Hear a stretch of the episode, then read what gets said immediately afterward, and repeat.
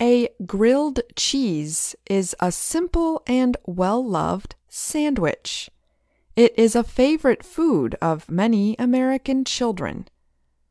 But food writer and professional cook Christopher Kimball urges people to add some Korean flavor into their next grilled cheese. He suggests throwing kimchi into the mix. The spicy fermented cabbage is a traditional Korean food.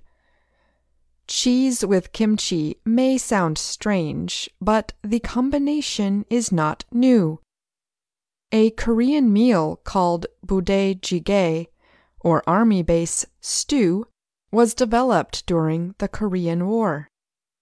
It is a hot pot made with American foods, such as hot dogs, baked beans, and noodles, along with kimchi and American cheese. Kimball recently published the cookbook Cook What You Have, which draws on common foods to create easy weeknight meals.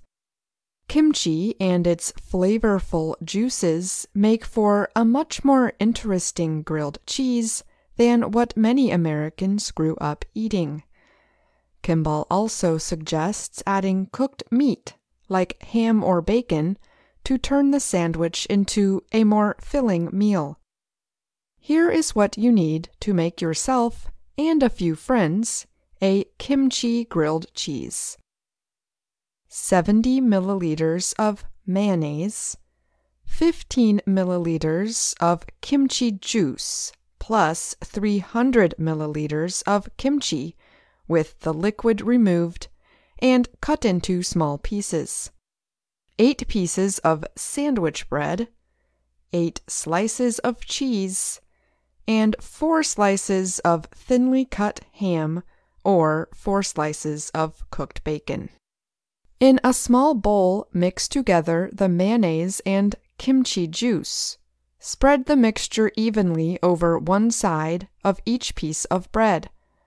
Flip four of the slices to be mayonnaise side down. Then top each piece with one slice of cheese, one slice of ham or bacon, and one quarter of the kimchi. Top each with another slice of the remaining cheese, then another slice of bread, with the mayonnaise side up. Press on these sandwiches to push the filling together. Heat up a 30 centimeter non-stick or cast iron pan over medium heat. Add two of the sandwiches and cook them for 2 to 3 minutes. Using a wide spatula, flip the sandwiches and continue cooking them on the other side for another 2 to 3 minutes. Remove the cooked sandwiches from the pan. Cook the remaining two sandwiches in the same way.